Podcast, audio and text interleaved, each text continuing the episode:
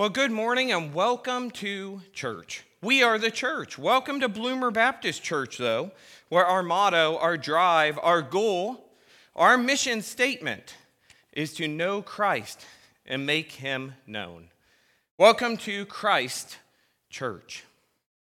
And this gathering, this fellowship of his body of believers here at 2620 Duncan Road, Bloomer, Wisconsin. Yes, we are the church. We are his. What does this mean, though? What do we do? And why do we do it? Seriously, why? We as the church have great blessings and responsibilities. We are continue today to talk and to look to God's word as to why we do some of the things we do at church. Thank you, Pastor Chuck, for filling in for me in the pulpit while I was gone on gone sick.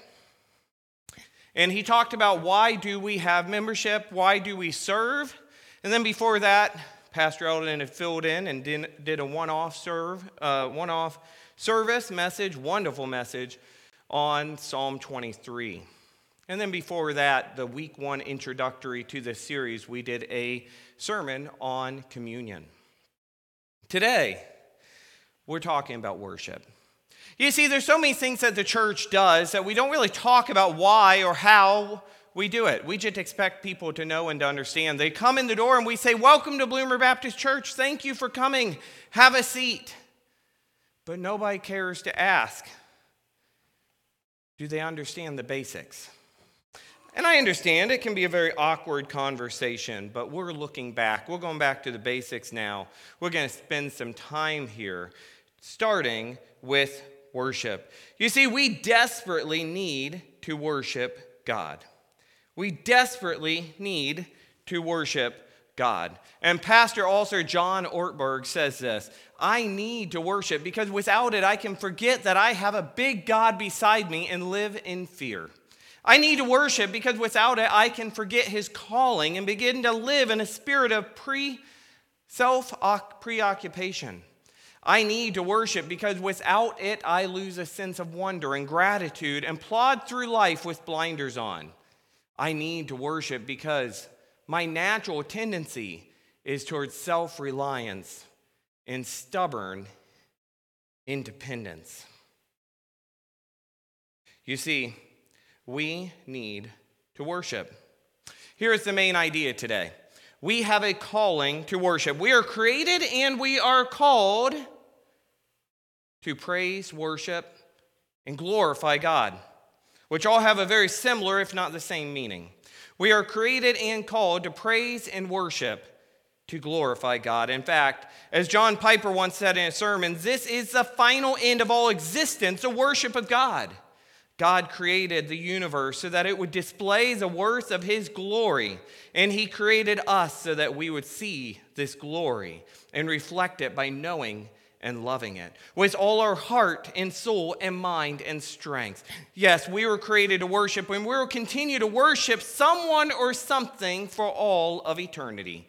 Now, before I continue on, I want to encourage you to take notes. I want to encourage you to get that pen, get that paper ready. There's a lot of quotes today, there's a lot of scripture references today, not all of which I have a slide for. Get your pens ready, get your paper ready, or get your minds ready. Yes, to pick up where we left off, yes, we were created to worship, and we will continue to worship someone or something for all of eternity. Every person on this earth is worshiping someone or something today. Unfortunately, far too often we lose focus and fail to worship how we should and who we should. There's not a problem with the idea of worship. Worship is good. But in what or who one is worshiping. Near the end of the book of Revelation, chapter 22, verse 8 and 9, John falls at the feet of an angel, beginning to worship, and he is reprimanded. The angel saying, You must not do that! Exclamation mark. You must not do that, the angel commanded. John is commanded here, You must not do that. Worship God, not angels, not fellow servants. In other words, not anything but God. Worship God. Psalm 150, verse 6, instructs that everything that has breath praise the Lord. Praise the Lord. Another person once said, We were created to worship. It's not just something we do, it's who we are. And our worship takes us places. If we want to go anywhere worthy, though, if we want to go anywhere righteous, we must worship no, none other than our triune God. The worship of our Lord God Almighty is an activity that will be central in our lives throughout all of time. Yet most people have no true concept or only a faint idea of what it means to worship God and how to do it. Apart from a personal relationship with Jesus Christ, no one can truly worship God, for he can only be truly worshiped in spirit and truth, John 4. And apart from Christ, no human is spiritually alive or seeks the truth, Ephesians 2 and Romans 3. In fact, even for the dedicated believer, the worship of God falls short because while we remain in our unglorified state on this earth, our struggle with sin hinders us from worshiping as we should. You see, whereas worship should be an utmost priority of all living beings, or as one pastor said, it should be our cherished crown jewel. Far too often it is misunderstood, or it is a missing jewel from our life instead of the very present jewel from our life. So, what is worship? What is worship? Worship is not about a specific place or a certain act or a song, although it can include some of these. Worship is more than all of this. Worship is an attitude. Worship is an attitude, one of which is displayed in spirit and truth. John 4 20 to 24 reads this way Our fathers worshiped on this mountain. But you say that in Jerusalem is a place where people ought to worship. Jesus said to her, Woman, believe me, the hour is coming when neither on this mountain nor in Jerusalem will you worship the Father. You worship what you do not know. We worship what we know, for salvation is from the Jews. But the hour is coming and is now here when the true worshipers will worship the Father in spirit and truth. For the Father is seeking such people to worship him. God is spirit, and those who worship him must worship in spirit and truth. One pastor here accurately states that the in the spirit here is to mean that a true worship idea is carried along by the Holy Spirit and is happening mainly as an inward spiritual event, not mainly as an outward bodily event. And the in truth is to mean that this true worship is a response to true views of God and is shaped and guided by these true views of God. So let us move forward now with some points, some views of God of our own. Number one, worship is an act of reverence and awe. As we worship, we are reverencing and in awe of God. In fact, this is the very definition of worship, of praise, or to glorify, which states to be in great admonition and reverence of something or someone, especially a deity or God. We are worshiping God, our Creator, the Almighty Creator of the heavens and the earth. Yes, be reverent, be in awe. True worship is the recognizing and the celebrating of the greatness of God. Let me say that again. True worship is the recognizing and the celebrating of the greatness of God. I think I'll say that even one more time. True worship is the recognizing and the celebrating of the greatness of God. And we do this in reverence and awe. To properly do this, we must see that true worship also involves focusing on God before oneself or anything else. We can see a great illustration of this in how scriptures describe angels falling down, bowing before, and worshiping God in heaven, or in how we see Revelation describing our future worship of God. But to help illustrate our reverence and all, let us go back to the beginning.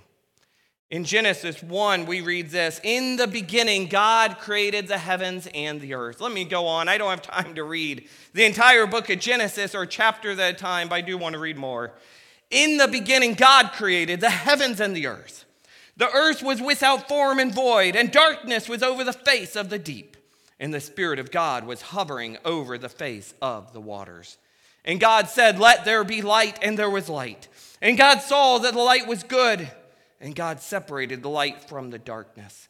God called the light day, and the darkness he called night, and there was evening, and there was morning, the first day. Interesting fact Tim Jacobson, one of our members here, is leading a study in the book of Genesis and at a men's Bible study at Main Street Cafe Thursday mornings at 7:30. I encourage you to attend. But we read further at verse 6 of Genesis 1, and God said, let there be an expanse in the midst of the waters, and let it separate the waters from the waters. And God made the expanse and separated the waters that were under the expanse from the waters that were above the expanse. And it was so.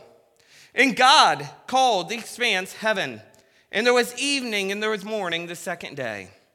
And God said, Let the waters under the heavens be gathered together into one place, and let the dry land appear. And it was so. God called the dry land earth, and the waters that were gathered together he called seas. And God saw that it was good. And God said, Let the earth sprout vegetation, plants yielding seed, fruit, trees bearing fruit, in which is their seed, each according to its kind on the earth. And it was so. The earth brought forth vegetation plants yielding seed according to their own kinds, and trees bearing fruit in which is their seed according to its kind. And God saw that it was good, and there was evening, and there was morning, the third day. And God said, Let there be lights in the expanse of the heavens to separate the day from the night, and let them be for signs and for seasons and for days and years, and let them be lights in the expanse of the heavens, and give light upon the earth. And it was so. And God made the two great lights, the greater light to rule the day, and the lesser light to rule the night and the stars.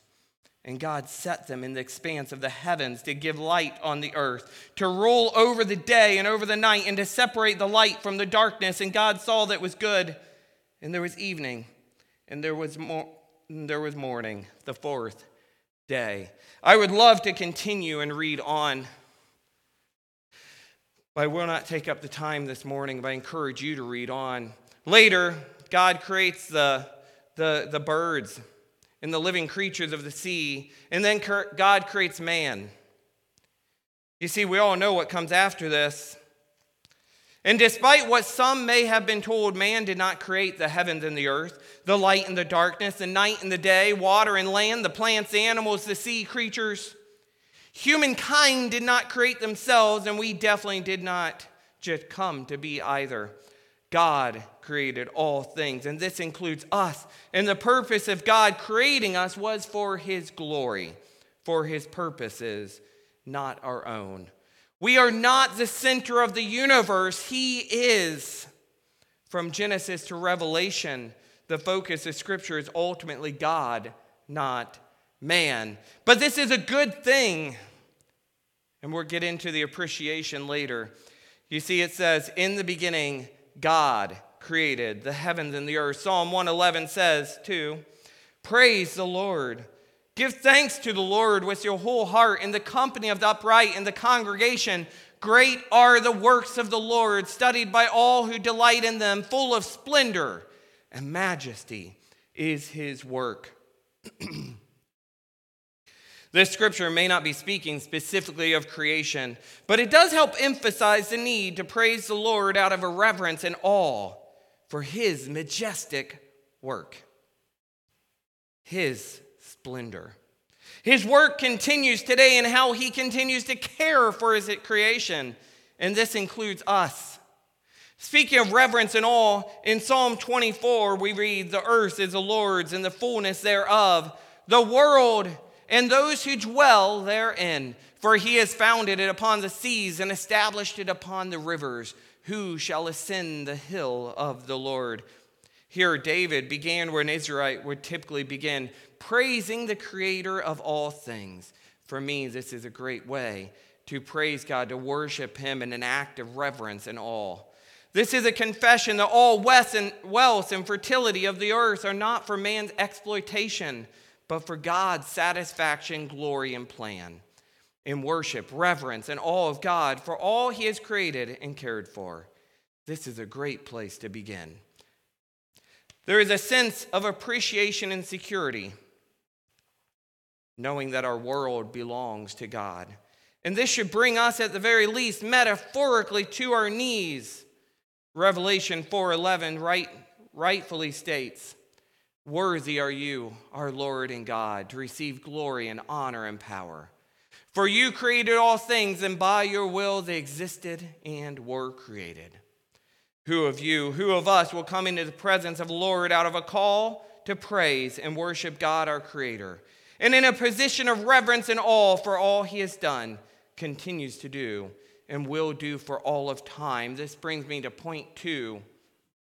Point two, a view of God, a view of worship is this worship is an act of humility. There is no way to worship the Lord and be proud at the same time. Worship is recognizing that you do not deserve what you have been given or blessed with. True worship brings you to your knees, your face in humility before your Creator, your Savior, your Lord. And that may not be always physically, it may be metaphorically. In Romans, we're reminded that all have sinned and fallen short of the glory of God. And yet, this same God, the one true and only God, chose to show us his love in sending his one and only Son, Jesus, to die for our sins. Yet, while we were still sinners, God is good and we are not. Yet, he chose to save us, anyways as you realize just how little you deserve. Yet, how greatly blessed you are, you should naturally be brought to a state of praise and worship in humility. Professor and author D.A. Carson once stated Worship is a proper response of all moral, sentient beings to God, ascribing all honor and worthy to their Creator God precisely because He is worthy and delightfully so. Psalm 95 6 says, Oh, come, let us worship and bow down. Let us kneel before the Lord our Maker. This is an act of humility. We must bow down before God and focus our hearts and minds and souls on Him for all eternity, on Him.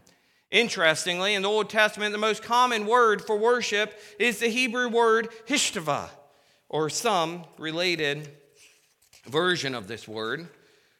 And its basic meaning is to bow down with the sense of reverence and respect and honor and humility. And it occurs 171 times. We also see this concept in the New Testament where people bow down before Jesus in worship.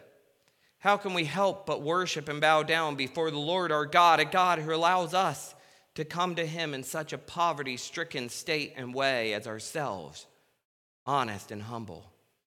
This is what the church ought to look like. Bowing down and worshiping the Lord, our Maker, out of reverence, out of awe, out of humility, praising God for He still calls us to worship and serve Him. And what a great blessing this is. By the grace of Jesus Christ, this is our worship, and He accepts it. Number three, worship is an act of appreciation. Worship is an act of appreciation.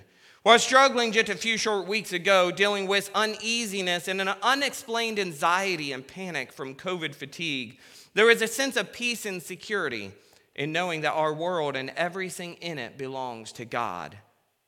There was a great peace in knowing that despite all the consequences of a sin filled world, God still has control, purpose, and a plan. This is our Father's world, and nothing happens here that He does not know about. Every person is His, every creature is His.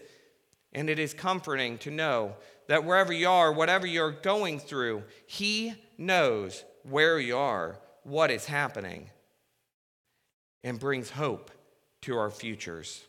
You are not lost, you are not destined to misery, but greatness in His presence for all eternity. Yet some are destined for misery but only by not choosing to confess that Jesus is Lord and follow after him. Talk about something to appreciate. We have grace, we have mercy.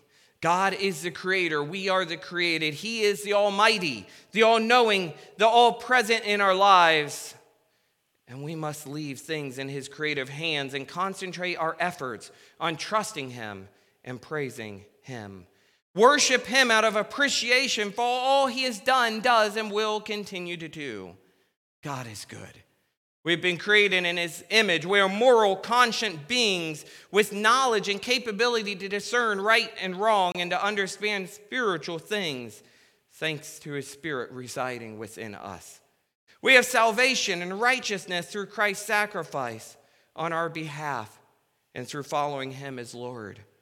Worship the Lord out of an appreciation for his victory over our sin. Worship the Lord for his victory and his eternal reign as Lord of creation. And finally, number four, lastly, four, worship is an act which may be displayed in many ways. Worship is an act which may be displayed in many ways. How will you worship? How will you worship today? How will you worship tomorrow? How will you worship this week, this month, this year, for the rest of eternity? You see, worshiping God is lifting your voices it is using instruments and talents of musical nature, but this is not all. Praise and worship of the Lord should be a way of life, not a way of Sunday. Praise and worship of the Lord should be a way of life, not a way of Sunday. Praise and worship is about an attitude, not just a song. Yes, whether we are singing an 1800s hymn or modern day worship song we heard on the radio this week, we can and should praise and worship the Lord with reverence, awe, humility, and appreciation. If anyone chooses not to sing a song just because of its date of origin, then they're making it about themselves and their preferences instead of about the act. The true act of worship sees beyond our desires, our preferences, as we simply come to focus on God and giving Him just a morsel of what we're able to give and of what He deserves. But despite all this, we must also see that we worship the Lord in other ways as well. 1 Corinthians 10:31 says, "So whether you eat or drink or whatever you do, do all to the glory of God." To worship is not only to sing songs and lift holy hands in prayer. To worship is to serve the living God. And we do this in many ways. The way we work, the way we treat friends and family, the way we love, the way we treat strangers, the way we live and breathe. All these things can and should be treated as an act of worship. Rick Warren states, Work becomes worship. Yes, you can work, treat work as worship. Work becomes worship when you dedicate it to God and perform it with an awareness of His presence and doing it to His glory. And this very concept is true for all things in life. Do you glorify God in these things, in all things, in this way? Are you using what God has blessed you with to His glory and with an awareness of His presence? You see, everything we do can and should be an expression of worship. What matters most is not the song selection, the job at hand, or the company or fellowship we find ourselves surrounded with. What matters is our posture or attitude towards God while we're doing it. A closing thought and take home challenge is this if you have taken no other notes, yet you have your pen ready or paper ready, write this down. Christ Church. That's all of us, believers, followers of Christ as Lord. Christ Church will reveal their faith and love of God to the world around us by how we treat everything as an act of worship. I beg you to consider what do people see in your life? Are you revealing God and his glory in all things? And as we work to close, what is worship? To summarize, worship is an act of reverence and awe, an act of humility, an act of appreciation and an act which may be displayed in many ways. We may worship and sing with instruments on Sunday morning, with reading and studying of God's word and prayer, but, but, how will you worship and glorify God this week in all you do, for all you have, and all you do not have? Worship God, glorify Him in all these things. God created us to worship, and we will worship and serve something. It will either be the true God, a false God, or gods, or ourself. When we do not worship the true God, then the consequences to ourselves and others are dire. Make the right choice and, and a choice to follow our call to worship the Lord as we are created and destined to do. Glorify Him and reveal Him in all things and in all days and for all eternity. we are called to worship, to praise, and to glorify God. Let's pray. Lord, we thank you for you are good. We thank you, Lord, for calling us to worship. We thank you, Lord, for giving this us this, this call within our lives. Lord, we thank you for we have so much to worship you for. And Lord, we just pray as we worship, as we close in song here in a moment, we pray, Lord, that you would receive all the reverence, all the awe, that we would come to you in humility and out of appreciation. But I pray, Lord, that this worship would not end with this song. I pray, Lord, that this worship would continue for all of time, every day of our lives, and for all of eternity. It's in your holy and powerful name we pray now. And all God's people said, Amen. Amen.